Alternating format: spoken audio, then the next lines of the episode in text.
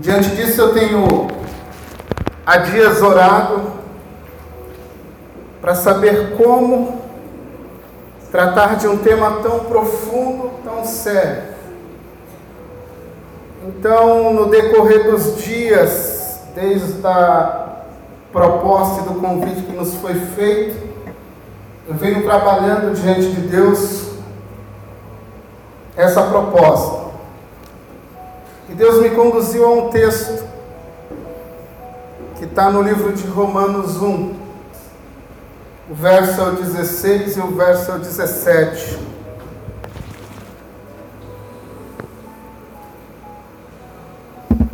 Eu não sei qual é a tua expectativa nessa noite, ou onde está o teu coração nesse momento.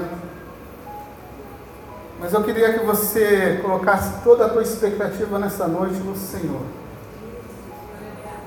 Queria que você nessa noite escutasse a voz do Senhor. Nessa manhã eu orava por nós.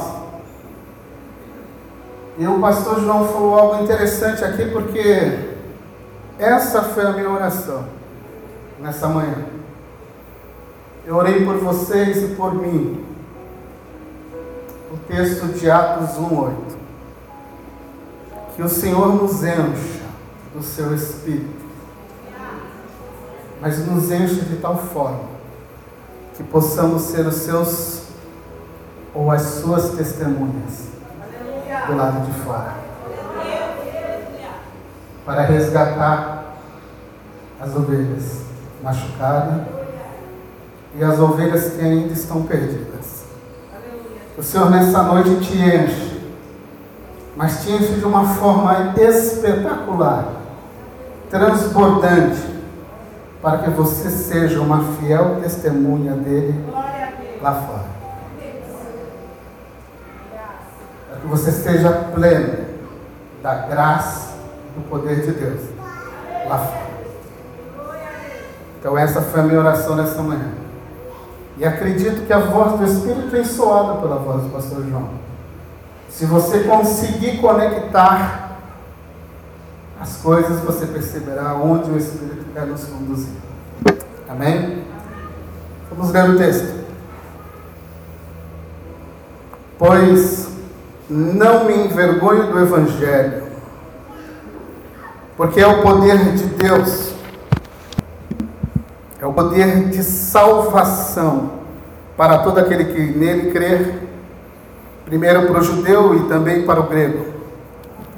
Visto que a justiça de Deus se revela no Evangelho, de fé e fé, como está escrito: o justo viverá pela fé.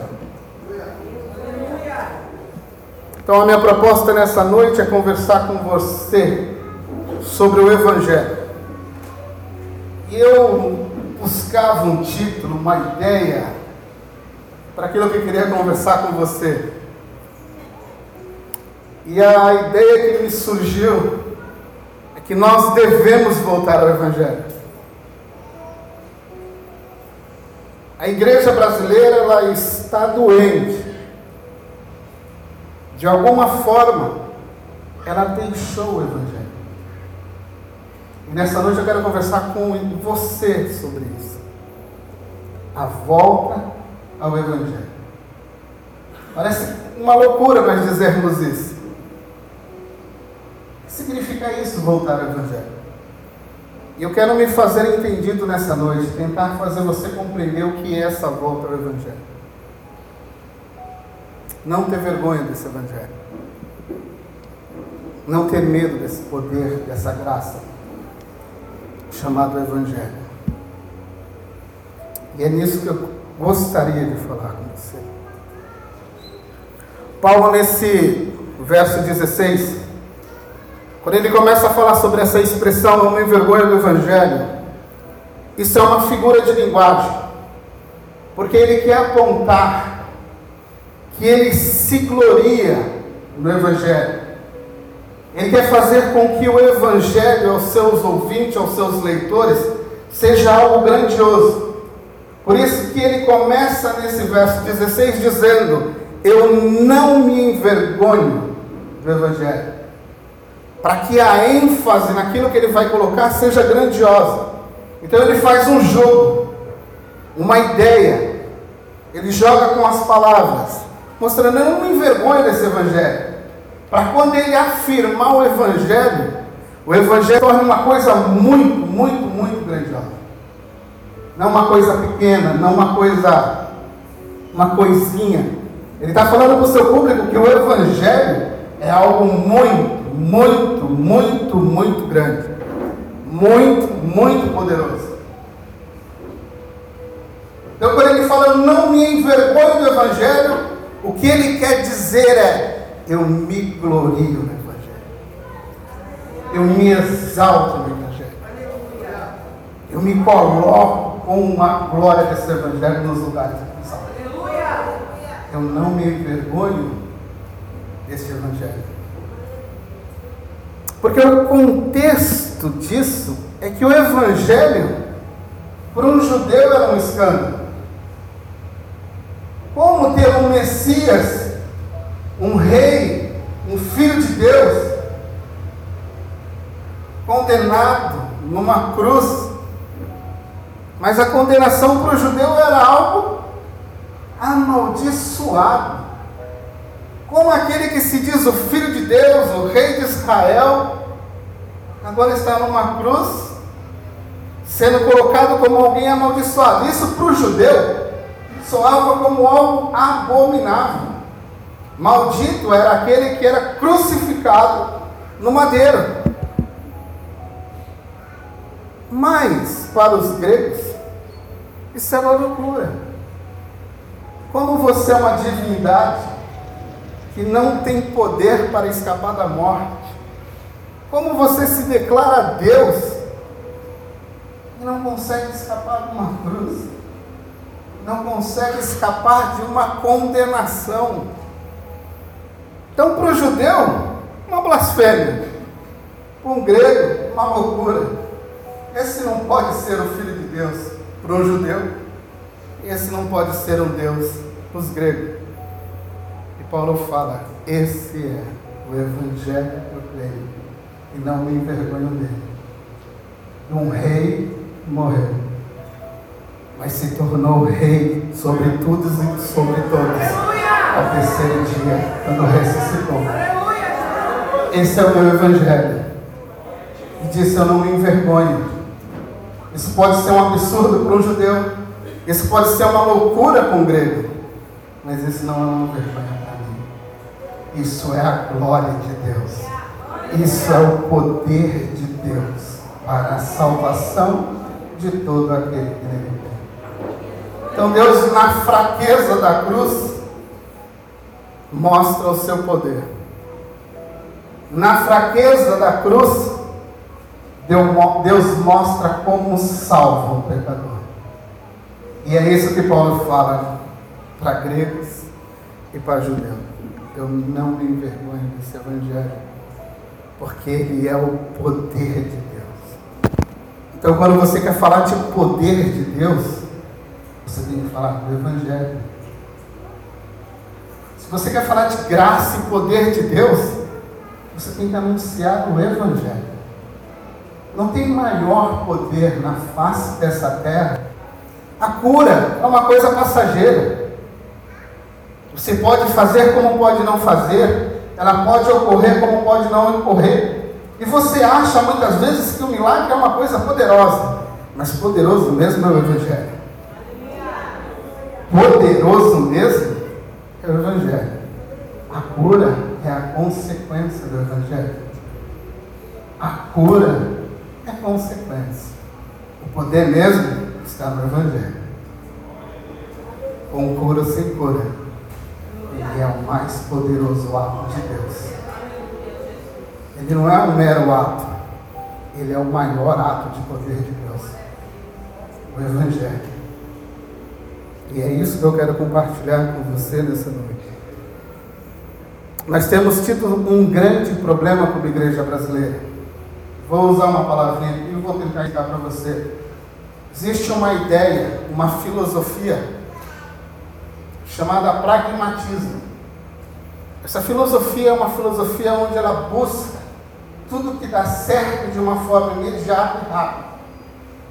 Então, nessa nossa gana de querer crescer, de querer ser grande, nós queremos coisas que sejam práticas, rápidas. E com isso, a gente vai adotando métodos para dentro, trazendo para dentro da igreja métodos que sejam rápidos, que sejam eficazes para um crescimento.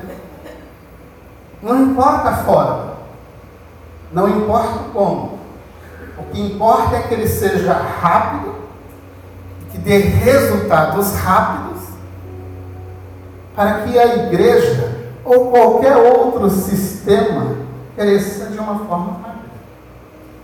Porém, o pragmatismo, essa filosofia, com o tempo ela vai sendo derrubada, porque tudo que sobe rápido, sem uma base, desce mais rápido ainda. Por isso que com o tempo a igreja foi abandonando o Evangelho e substituindo o Evangelho por métodos que trazem um resultado rápido, mas que na sua base não tem o poder de Deus. Por isso que tudo que sobe rápido, desce rápido. Porque não tem base, porque não tem consistência. Conversava com um amigo pastor há um tempo atrás. E esse meu amigo pastor estava dentro de um movimento de crescimento astronômico, rápido. E nós conversávamos, somos íntimos e conversávamos sobre nada assunto. E eu falei assim para ele: vai quebrar. Não, vai quebrar. Não, está crescendo rápido, Deus está pensando, eu falei, vai quebrar, não tem base. Não tem consistência, não tem o Evangelho. Tem uma maquiação do Evangelho, mas não tem o Evangelho. Se fala do Evangelho de uma forma vaga, mas não tem na sua base o Evangelho. Passaram-se os meses. Porque quando tem o Evangelho, quando você trata, talvez o pastor João diga com mais eficácia. Talvez quando você trate daquele que realmente nasceu do Evangelho, quando você vai lidar com ele com coisas difíceis, por mais difíceis que elas sejam, por ele ser uma ovelha nascida do Evangelho, ele escuta, acata, se conserta e continua. Mas quando é maquiado pelo Evangelho, você dá direção, não tem resultado.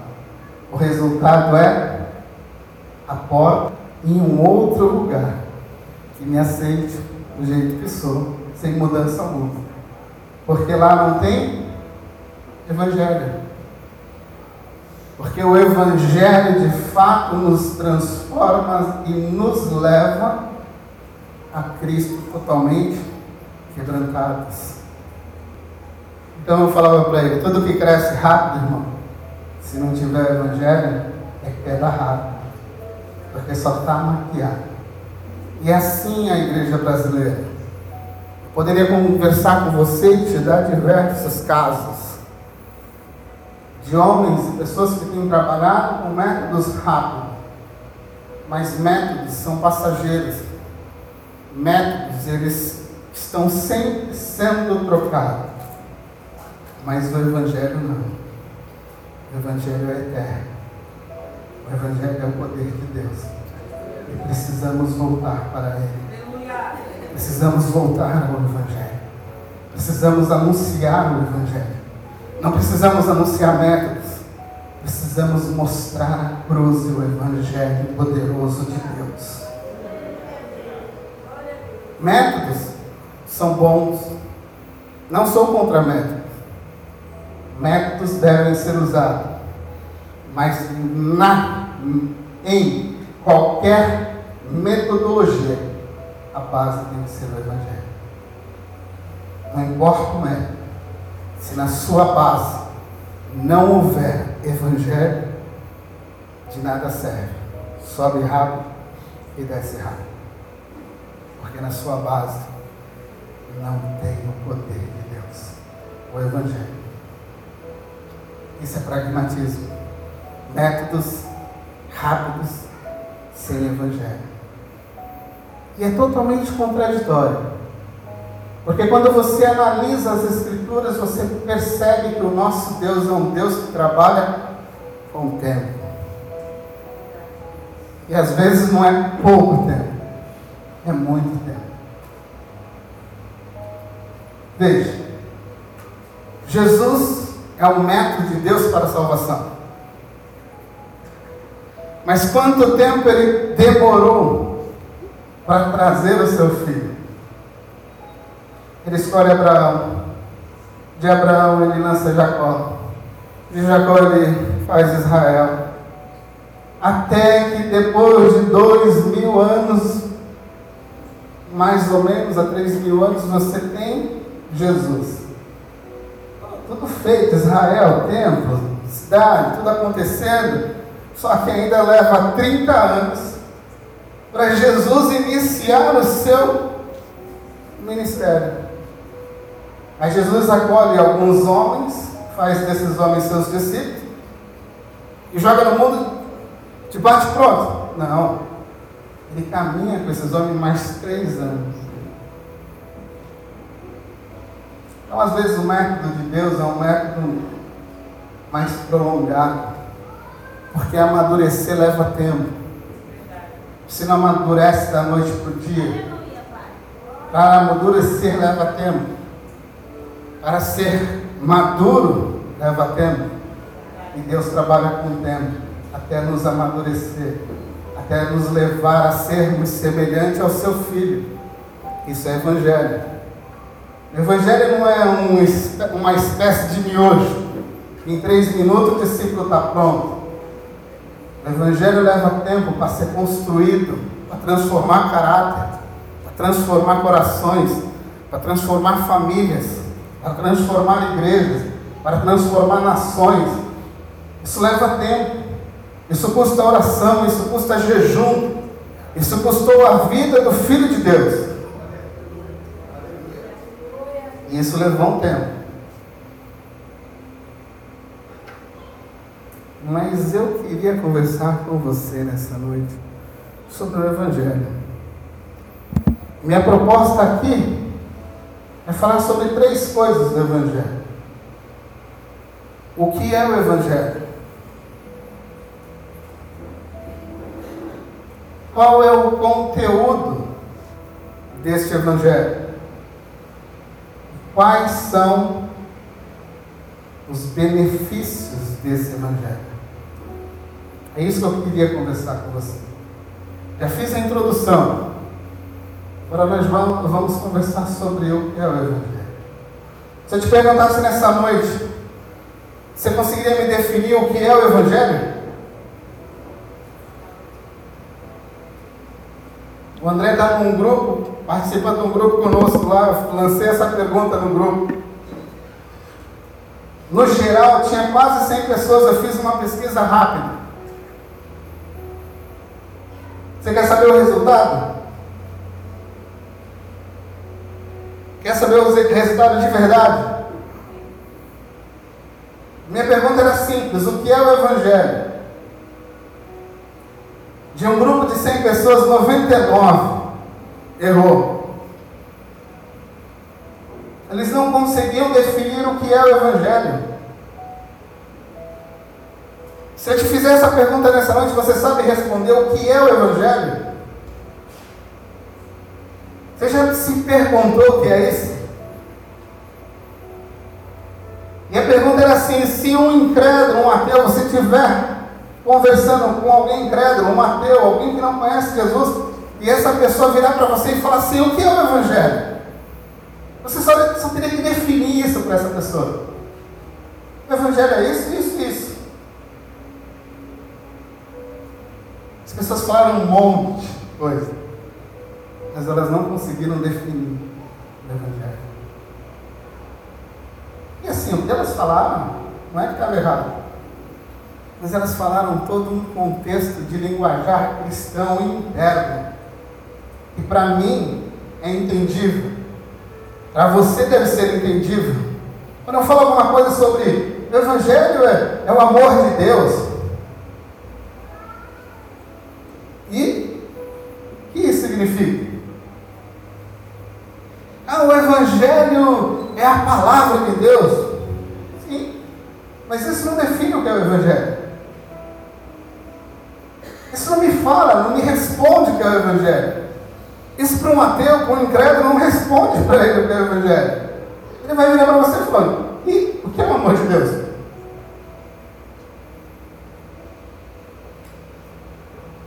O que é o Evangelho? Você consegue definir? De bate pronto agora? O que é o Evangelho? Eu falei? Ainda não. O que é o Evangelho? Também, mas define. define. Entendeu? É o poder de Deus, mas o que é o poder de Deus? O que Paulo está falando sobre isso? Quando ele diz o Evangelho é o poder de Deus. O que ele quer dizer com essa expressão? O que é o Evangelho, diz? Não me envergonha. Não me envergonha. É Luna. É Luna. Não me envergonha. Dá um trabalho. É pequena, mas dá um trabalho. O que é?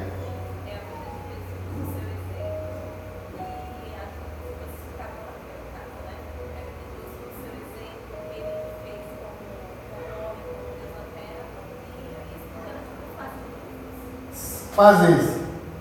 A vida de Jesus, o seu exemplo, e o que ele foi fazendo, os seus atos.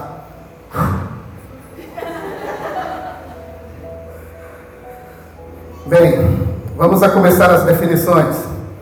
Primeiro que você tem que saber, o Evangelho é uma pessoa. Você já pensou nisso? Sim. O Evangelho é uma pessoa. Lucas 2, se você quiser anotar 10 e 11, ah, antes de anotar, todo esse material que eu tenho aqui, que eu possivelmente tentarei falar, eu vou dar na mão do Moisés e do Evans. Depois vocês podem pegar aí com eles aí, zap zap aí, alguma coisa, não sei, eu vou mandar para eles via zap. Então tá tudo anotado lá. Porque dentro da minha pesquisa tem seis folhas aqui para me conversar com você. Isso daria aí dias para a gente conversar, vou tentar resumir uns minutos. Mas o Evangelho, a primeira coisa que você tem que entender é que o Evangelho é uma pessoa. Quando o anjo vem conversar com os pastores, ele está falando sobre uma pessoa. Nesse trecho você vai encontrar uma palavrinha chamada boas. E o que é isso? O que significa boas novas? É o quê? Evangelho tradução por trás dessa palavra, o texto original, é Evangelho. Então, quando o anjo está dizendo sobre o menino que está nascendo, ele estava falando: Eu trago a vocês o Evangelho. O Evangelho é uma pessoa. O Evangelho é Jesus Cristo. O poder de Deus que Paulo fala em Romanos é Cristo. O poder de Deus dito nesse texto é Cristo. É um menino que vai nascer. Eu trago uma boa nova. O menino que vai nascer. Essa é a boa nova. Isso é o Evangelho. Mas o Evangelho não é só uma pessoa. O Evangelho também é uma mensagem do que essa pessoa fez. Então nós temos o Evangelho como alguém e o Evangelho como um conteúdo que nos informa quem é essa pessoa. Então, se amanhã um incrédulo perguntar para você o que é o Evangelho, o que você vai dizer? O Evangelho é uma pessoa chamada Jesus Cristo. Mas eu ainda não te falei sobre o conteúdo. O conteúdo é o segundo passo. Nós estamos conversando só sobre a mensagem. E aqui tem umas coisas muito importantes. Se você também quiser ver, temos outra base, 1 Coríntios 15, do 1 ao 4. Você vai ver Paulo falando assim, que quando ele anuncia o Evangelho, ele anuncia o Cristo crucificado. O Evangelho que vos anunciei, o Cristo crucificado. 1 Coríntios 15, verso 1 ao 4, você vai ver a definição de Paulo, nos mostrando, mostrando aos seus ouvintes, leitores, que o Evangelho era Cristo. Mas o Evangelho não é só a pessoa de Cristo, ele também é um conteúdo. E aqui eu queria trazer para você também uma ideia. Eu queria te mostrar algo sobre o Antigo Testamento, o Novo Testamento. Porque eu quero te mostrar também a seriedade disso, o cuidado que você deve ter.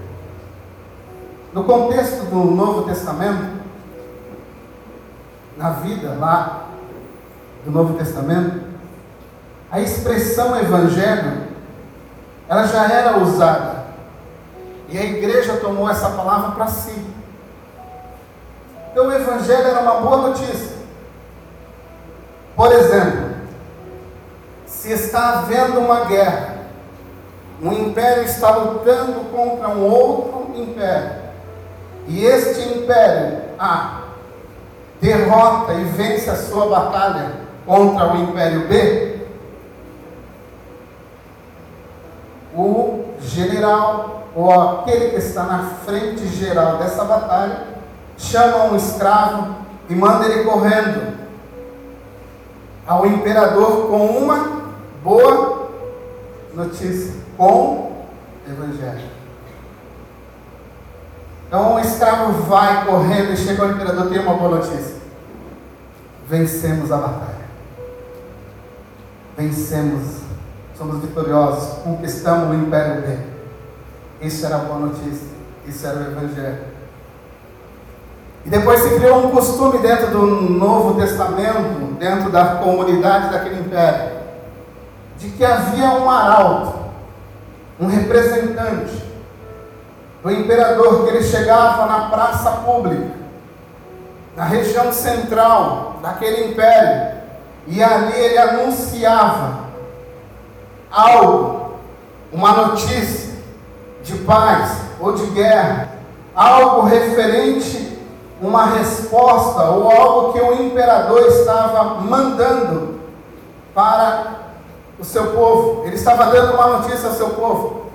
Então o arauto ele chegava no meio daquela praça, no meio daquele local, e ele começava a anunciar o Evangelho, a boa notícia do rei. Mas ele era só um arauto.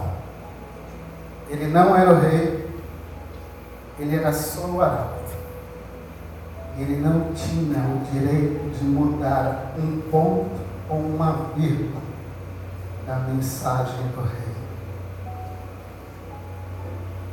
Deus nos deu uma boa notícia. Nenhum ponto nenhuma vírgula deve ser tirado desse Evangelho. Esse Evangelho, como Paulo fala em Romanos 1, no início, entre o 1 e o 4, ele fala: Este é o Evangelho de Deus. Esse não é o meu Evangelho, esse não é o teu Evangelho esse é o Evangelho de Deus. Eu sou apenas o arauto. Eu não tenho direito de mudar a mensagem do Rei. Eu não tenho o direito de mudar, nem acrescentar nada à grande mensagem do Rei. A igreja foi levantada para anunciar o Evangelho de Deus. A igreja não foi levantada para anunciar aquilo que ela acha que deve anunciar. ela está aqui, cravada nesse mundo, para anunciar o Evangelho de Deus, não para anunciar aquilo que ela acha que deve anunciar. A igreja é o arauto de Deus nesse mundo, ela é o representante, o embaixador desse Deus nesse mundo. A igreja não pode, não deve, não tem direito de mudar a mensagem de Deus. Ela tem que proclamar o Evangelho. Você é a igreja de Deus. Você não tem direito de colocar as suas afirmações ou o seu entendimento. Você foi convocado, eu fui convocado para sermos testemunhas, embaixadores do reino de Deus. Temos uma mensagem. Cristo Jesus é a mensagem de Deus. Não há outra mensagem. Não há maior mensagem do que essa mensagem. Você não precisa de textos mirabolantes. Você não precisa de ideias espetaculares. Você precisa, como foi dito pelo pastor João, voltar às coisas simples. Evangelho. Jesus morreu ressuscitou o terceiro dia e há de voltar para buscar a sua igreja. Você não precisa de muita coisa. Você só precisa dizer quem é Jesus, o que ele fez. Isso é suficiente para Deus resgatar pecadores. Mas a gente, de alguma forma, esquecemos disso. A gente cria tantos métodos, elabora tantas coisas, que no final a gente acaba deixando o Evangelho lá atrás. Aí você se lembra que Jesus morreu por alguém. Aí você leva para a quebra da maldição, você leva para a cura interior, você leva para isso, para aquilo, para aquilo, para aquele. Quando você se dá conta, você fala, mas esqueci do Evangelho. Todas essas coisas podem ser válidas, têm os seus momentos. Mas a maior mensagem é o Evangelho. A maior de todas as mensagens é o Evangelho. É conquistar o coração pelo Evangelho. As outras coisas são secundárias. A quebra da maldição, a cura da alma são secundárias. O que muda o coração é o Evangelho que transforma o coração é o Evangelho. O que resgata o pecador é o Evangelho. E essa mensagem ela não pode ser substituída. Ela tem que ser proclamada em alto e bom som. Jesus veio, tornou-se homem, morreu numa cruz, ao terceiro dia ressuscitou e se tornou rei sobre tudo e sobre todos. Aleluia! Esse é o nosso Cristo. Esse é o Cristo que muitas vezes fica escondido. Ou muitas vezes é oferecido como se fosse uma liquidação de supermercado. Sabe, você é Jesus, Jesus aí, né? Vamos oferecer Jesus aí, você vamos Jesus é o poder de Deus para a salvação do pecador. E essa é a mensagem que não podemos mudar. Essa é a mensagem que não podemos esquecer. Somos os arautos de Deus. Somos proclamadores dessa verdade. E se nos esquecermos disso, as pedras vão de clamar. Onde está aqueles que pregam sobre o Filho de Deus? Pense nisso por um momento.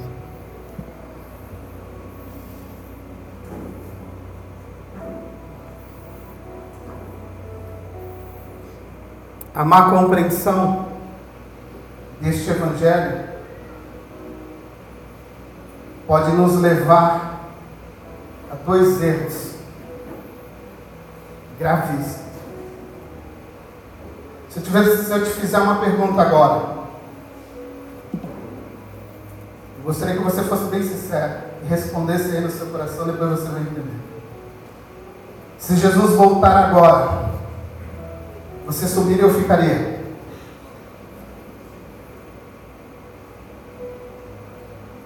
Pensar um pouquinho. Se Jesus voltar nesse exato momento, você subiria ou ficaria? Talvez, diante das experiências que já tive, dessa pergunta que já fiz a muitos, talvez, a sua pergunta nessa noite poderia ser: Eu ainda não estou pronto. Ainda precisa ajustar algumas coisas lá em casa. Não vou perguntar, ficar aí só com você. Mas talvez essa poderia ser, porque quase 98% das pessoas, quando eu faço essa pergunta, a resposta é: não estou pronto. E isso é má compreensão do Evangelho. Você não entendeu bem a mensagem.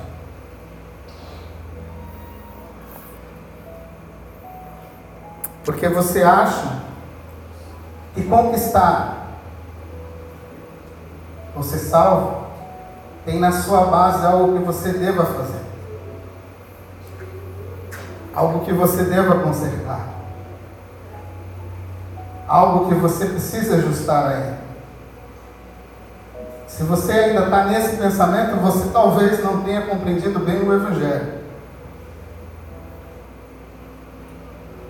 O Evangelho não se trata do que você fez, não se trata do que você está fazendo. O Evangelho se trata do que Ele fez. O Evangelho está sobre o que Ele fez. A boa notícia de Deus para mim e para você é sobre o que Ele fez. Todo o seu moralismo, toda a sua religiosidade tem o seu valor, mas não conquista a salvação. Não interessa quantas vezes você ou desça do monte. Não interessa quantas vezes você se reúna aqui com a igreja. Isso não é o que te salva. O que te salva é o que ele fez. Que te salva é o que Jesus fez. Aí talvez você vá olhar para mim e falar, pastor, que heresia é essa? Quer dizer que eu não preciso fazer nada? Aí você pode cair num outro erro. Porque o Evangelho vem com cara e coroa. Você não é salvo pelo que você faz. Mas ao mesmo tempo você não vive como você quer. Porque nessa moeda tem duas faces. Martinho Lutero disse uma vez: o Evangelho nos faz livre de todos e escravo de todos. Livre do pecado, livre de tudo, mas escravo servo de todos. O Evangelho vem com uma outra moedinha, o outro lado da moeda. Você acha que por não precisar fazer nada, você pode viver da forma como você quer? Eu não preciso ir na igreja, não preciso orar, subir monte, subir monte, preciso jejuar, Preciso ler Bíblia. Cristo já conquistou tudo por mim. Mas Efésios 2,10 diz que Ele nos conquistou, nos transformou em novas criaturas para vivermos boas obras. O Evangelho, ao mesmo tempo que você não faz nada, você faz tudo. Mas você não faz nada para conquistar a salvação, e faz tudo por amor àquele que te concedeu a salvação. Essa é a diferença. Você não faz nada, você não conquista a salvação. Mas você faz tudo porque ama o Salvador. Você vive como santo porque ama o Salvador. Você vive em transformação dia após dia porque você ama o Salvador. Você não vive dia após dia para conquistar a salvação. Isso você não poderia fazer, isso eu não posso fazer. Isso ele fez. Isso é a mensagem de Deus. Que você não poderia fazer, eu fiz. Mas o que você pode fazer, eu darei poder para você executar. Eu te encherei para você executar. Isso é evangelho. Se você estava em uma dessas duas pontas, vamos centralizar. Você não conquista a salvação, mas também não tem direito de viver como quer. Se você tentar conquistar a salvação, ou tentar viver do jeito que você quer, isso não é evangelho. E aqui muitas pessoas se perdem. É nesse ponto. E vivem do jeito que quer. Ou vivem tentando comprar a salvação. Porque não entendeu o Evangelho. O Evangelho você não compra, mas também não vive do jeito que quer. Enfim, o que é o Evangelho? O Evangelho é a boa notícia. Do que eu não poderia fazer, do que Jesus fez. O Evangelho é eu não poderia pagar pelos meus pecados. Mas Cristo Jesus veio, morreu por mim numa cruz. E concedeu a vida dele para que eu possa estar diante de Deus nessa noite. Isso é Evangelho. Aleluia! Evangelho é a morte do Filho de Deus. O Evangelho é supremo, porque Deus o Pai ressuscitou o seu Filho.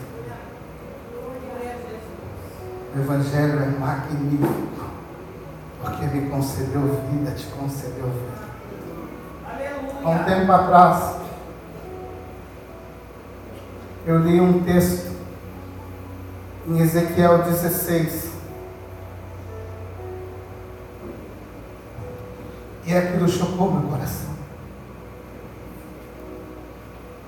No verso 6, Deus está falando com Israel. E Deus está falando para Israel: olha, Israel, quem era você? Um dia você era como um, um filho rejeitado de uma mulher grávida que te pegou e te tirou das entranhas, te embrulhou num pano e te jogou no campo. Aí Deus fala assim, mas Israel, eu passei pelo campo.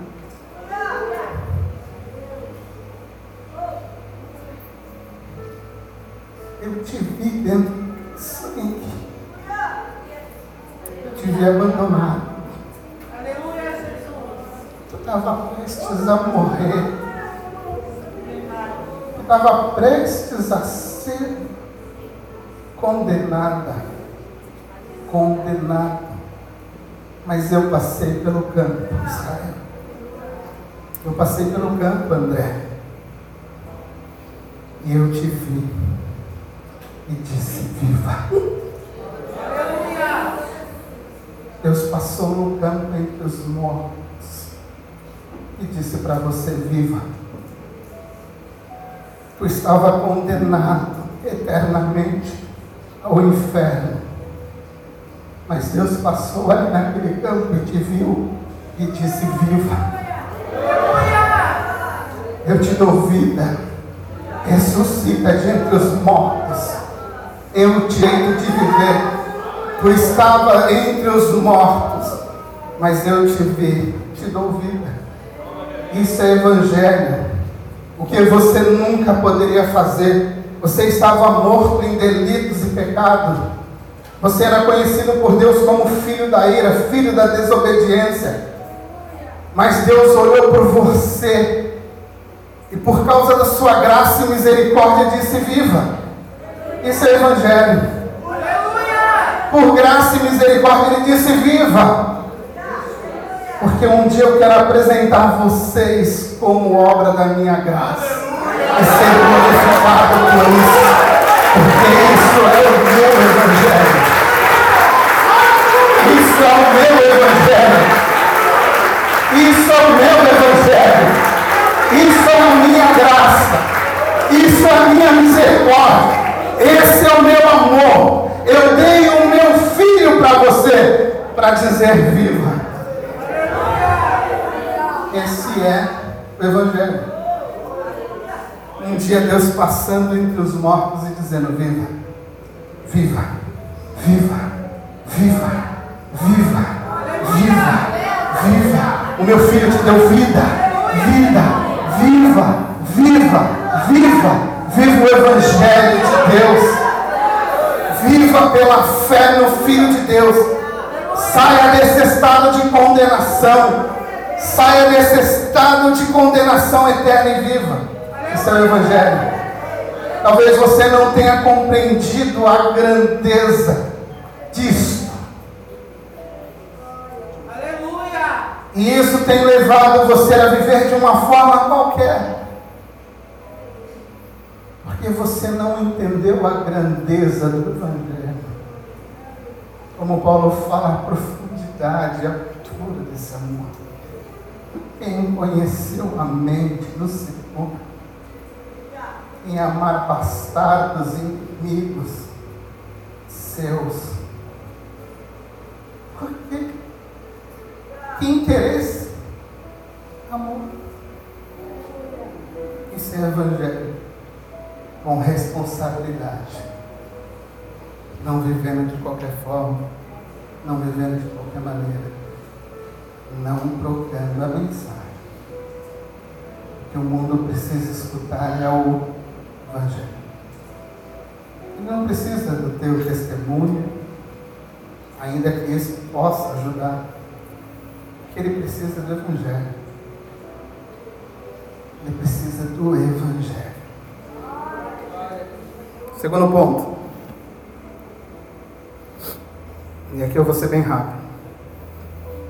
O conteúdo do Evangelho. Ele está dividido em três partes proclamação da morte, ressurreição e a volta de Jesus. Primeira parte. Esse é o conteúdo do Evangelho: morte, ressurreição e a volta de Cristo. Segunda parte do, do Evangelho é convocar pessoas ao arrependimento e a colocar a sua fé em Jesus. Então você explica o que é a morte, o que é a ressurreição, o que é a volta de Cristo e convoca o seu ouvinte para um arrependimento e fé. É necessário haver arrependimento. Porque se não houver arrependimento,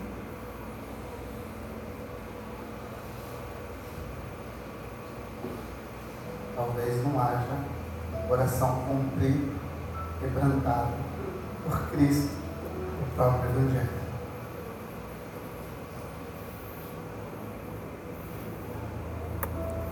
E eu quero mostrar para você rapidamente que isso era muito importante para Jesus.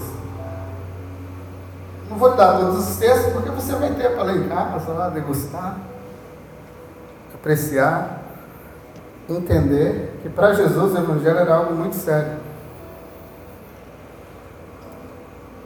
Era algo necessário.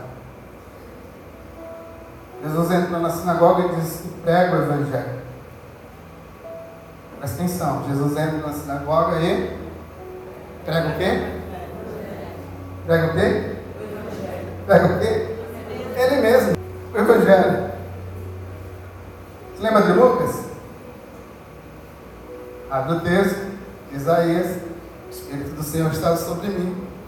Fecha o livro, explica o texto e fala, hoje se cumpriu essa profecia. O que ele está falando? Evangelho. Eu sou as boas novas de Isaías. Diz um texto que homens perguntam por Jesus, ele fala, não. Você pode ver aí, ó, Marcos 1, 14, 15, Lucas 43. Onde ele fala assim, não, não, não, não, não posso ficar aqui. Não, toma um café, fica aqui com a gente. Não, não, não, não, não, não. É necessário que eu pregue o Evangelho na Galiléia, na Judéia, em Jerusalém, nas cidades vizinhas. Presta atenção no que Jesus está falando. É necessário que eu pregue o Evangelho. Não é condicional. Há uma necessidade ali do outro lado de fora. Para Jesus havia uma necessidade de anunciar o Evangelho. Não era algo, posso ou não posso falar? Devo ou não devo falar? É uma necessidade. Pessoas estão indo ao inferno. Porque muitas vezes eu e você estamos falados, intimidados, com medo. Mas Paulo batia no peito e falou: Eu não me envergonho do Evangelho. Paulo dizia: Ó, não me envergonho disso, não, gente. Isso pode ser loucura para um, pode ser uma baita blasfêmia para o outro, pouco me importa. Eu me glorio no Evangelho. Eu me glorio no Evangelho. Pedro pregou o Evangelho. Paulo pregou o Evangelho. Pois você pode cobrar do Moisés e ele te dá todos os textos. Eu vou correr. Benefícios. Falamos da mensagem, falamos por alto do conteúdo e dos benefícios. Esse é o terceiro ponto para a gente caminhar para o encerramento. Benefícios. Digo para as pessoas que sempre estão do meu lado que a gente entende o Evangelho como algo escatológico, algo lá para o final dos tempos. Salvou-me hoje, vai vir me buscar. Entendeu? Isso é uma coisa muito. Salvou hoje, vai me buscar lá, lá, lá, lá, lá atrás. Só que o Evangelho, quando eu digo devemos voltar ao Evangelho, eu quero falar que o Evangelho faz parte da minha da tua vida no dia a dia. Ele não é algo muito, muito, muito lá para frente. O Evangelho é uma realidade hoje, aqui e agora, para mim e para você. Por isso que quando eu faço essa pergunta, você, se Jesus vem hoje, você vai ou fica? Porque ela não entendeu o Evangelho. Ela não entendeu que ela já está salva. Ela, não, ela entende que vai ser salva e nesse tempo ela está se preparando para ser salva. Mas a Bíblia não diz isso. A Bíblia diz que já estou salvo. Já somos salvos. Não vamos ser salvos. Já somos salvos. Já estamos em Cristo Jesus. Já pertencemos a Cristo Jesus. E aqui entra a esperança e o benefício do Evangelho no meu dia a dia, no teu dia a dia. Porque sabe aquelas sujeirinhas que ficam ali nos pés? Elas são limpas. Sabe aqueles, aquele escorregão que você dá? Aquela palavra que você diz no momento em que não poderia ser dito. Aquela briga, aquele mau pensamento, aquele dedinho furioso no teclado, aquele vídeo que você não poderia ter visto, aquilo causou uma indignação, um peso no teu coração, o Evangelho está ali. Para te purificar, para te limpar, para falar que continua sendo filho. Confessa que é pecado, continua sendo filho. Esse é o meu Evangelho, não é o teu Evangelho.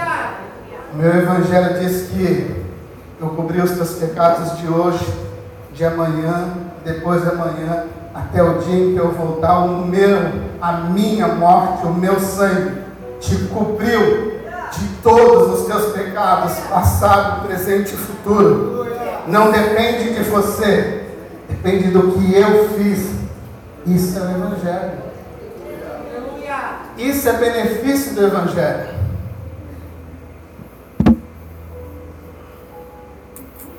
Benefício da ressurreição. Já falamos um pouquinho sobre a morte. Mas pensa, aonde você está nesse exato momento?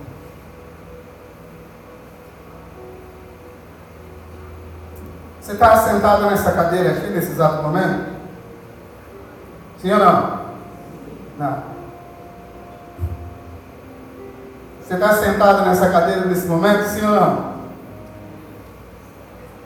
Sim ou não? Sim? Não. A Bíblia diz que nesse exato momento, nas regiões celestiais, eu e você estamos assentados em Cristo Jesus. Aleluia! Nesse momento, por mais que o físico diga que você está aqui, você não está. Você está em Cristo. Nas regiões celestiais. Assentado com Ele. Diante de tudo e de todos. Reinando plenamente com Ele. Isso é benefício da ressurreição. Ressuscitados com Cristo. Em Cristo Jesus estamos. Isso é certeza de que quando, nesse exato momento, eu ou você batermos a botinha aqui, nós já estamos nele. Se eu te perguntar nessa noite, se Cristo vier agora, você vai ou não vai? O que você vai me dizer? Agora. Já estou salvo. Isso é benefício da morte, da ressurreição de Jesus Cristo. Mas às vezes a gente não observa isso no Evangelho. Às vezes você olha isso lá no futuro, mas isso te traz uma realidade hoje, aqui e agora. Porque o Evangelho entrava duas batalhas. Ele mostra para mim o que sou agora, nesse exato momento, em Cristo Jesus. Mas ao mesmo tempo ele diz: ainda tem um caminho para percorrer aqui. É aquilo que a teologia fala, o já, mas ainda não. Você já é mas ainda não está lá. Já é em Cristo. Você já foi conquistado. Aí você vai entender o que Paulo fala em Romanos 8.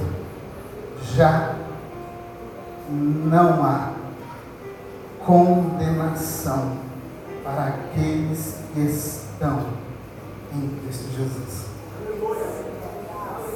Presta atenção. Já não há condenação já, nesse exato momento, não há condenação para aqueles que estão em Cristo Jesus. Aleluia! Isso é Evangelho. Isso é a simplicidade e a beleza do Evangelho.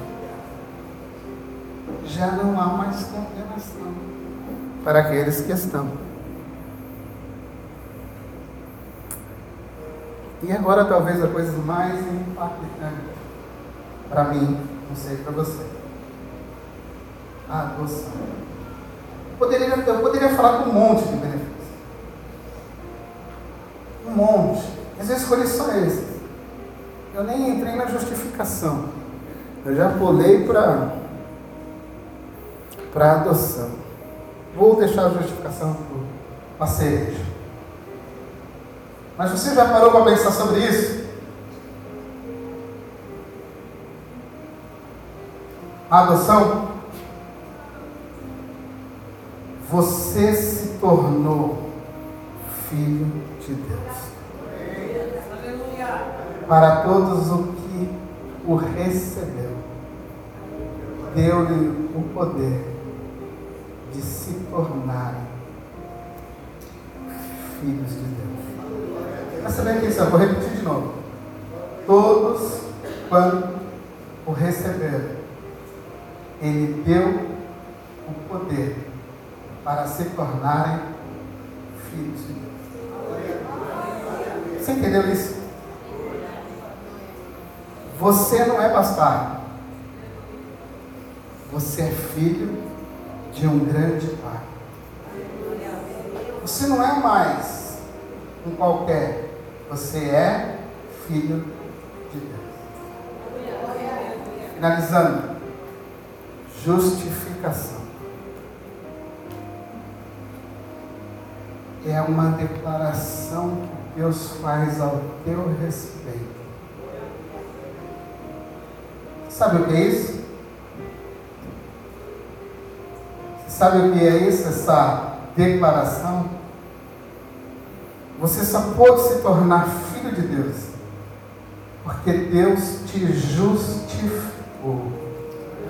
Diante de um tribunal de acusação, Deus se levantou diante dos teus acusadores e disse: Eu, o grande juiz, declaro que ele é justo. Mas os pecados, eis o meu filho pagou pelas suas pecados. Eis que o meu filho concedeu a ele vida, mas não só vida, ele concedeu a ele toda a justiça necessária e permanece na minha presença. O meu filho deu a eles a sua própria justiça. E eles deram ao meu filho os seus pecados.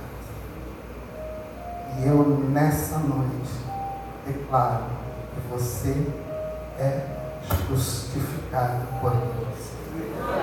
Nenhuma condenação há sobre a sua vida. Nenhuma condenação há sobre você. O que você vai fazer com tudo isso? O que você vai fazer com essa mensagem? O que você vai fazer com essa nossa conversa nessa noite? O Evangelho está nas tuas mãos. Ele é tua responsabilidade diante de Deus. Para viver por meio dele ou viver sem ele. Você tem que decidir o que você vai fazer com esse Evangelho.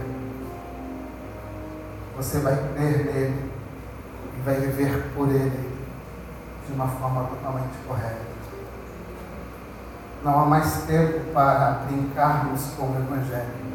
Não há mais tempo para adulterarmos a mensagem do Evangelho. É tempo de vivermos o Evangelho. Ei, Moisés. Aleluia.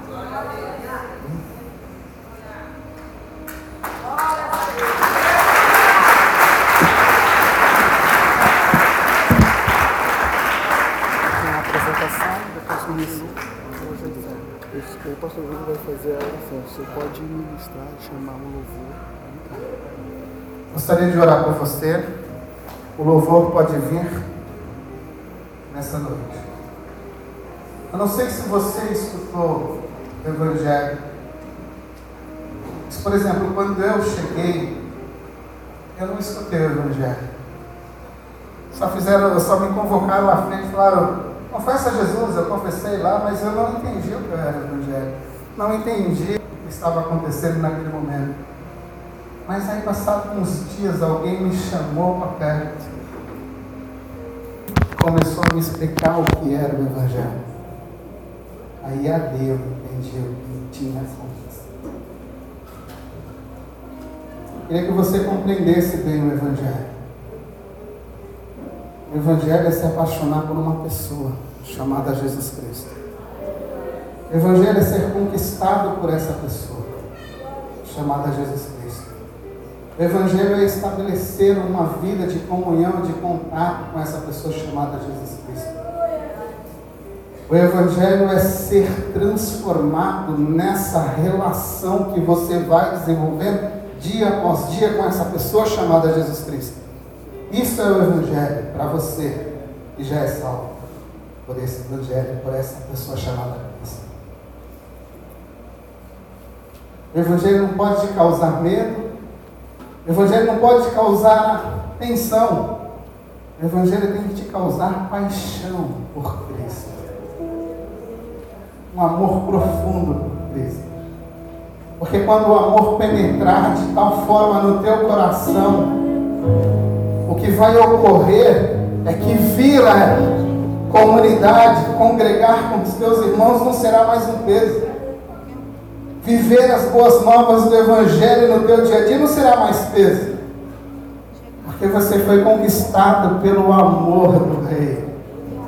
Você vive em comunhão com o Rei dos Reis. Mas o Evangelho também te traz uma responsabilidade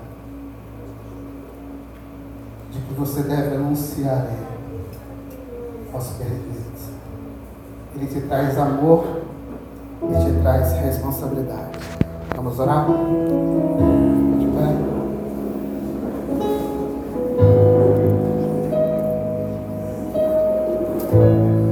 Pai, nessa noite, como um arauto, colocamos diante dos meus irmãos e da tua igreja o teu evangelho. Que tu nos transforme como igreja sedenta por teu filho e sedenta, como foi dito nessa noite, pelos perdidos também. Possamos nessa noite voltar ao Evangelho da maneira simples, mas também profunda, exigida pelo teu Evangelho.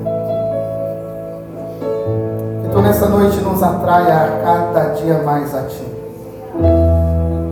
Convoque para uma transformação.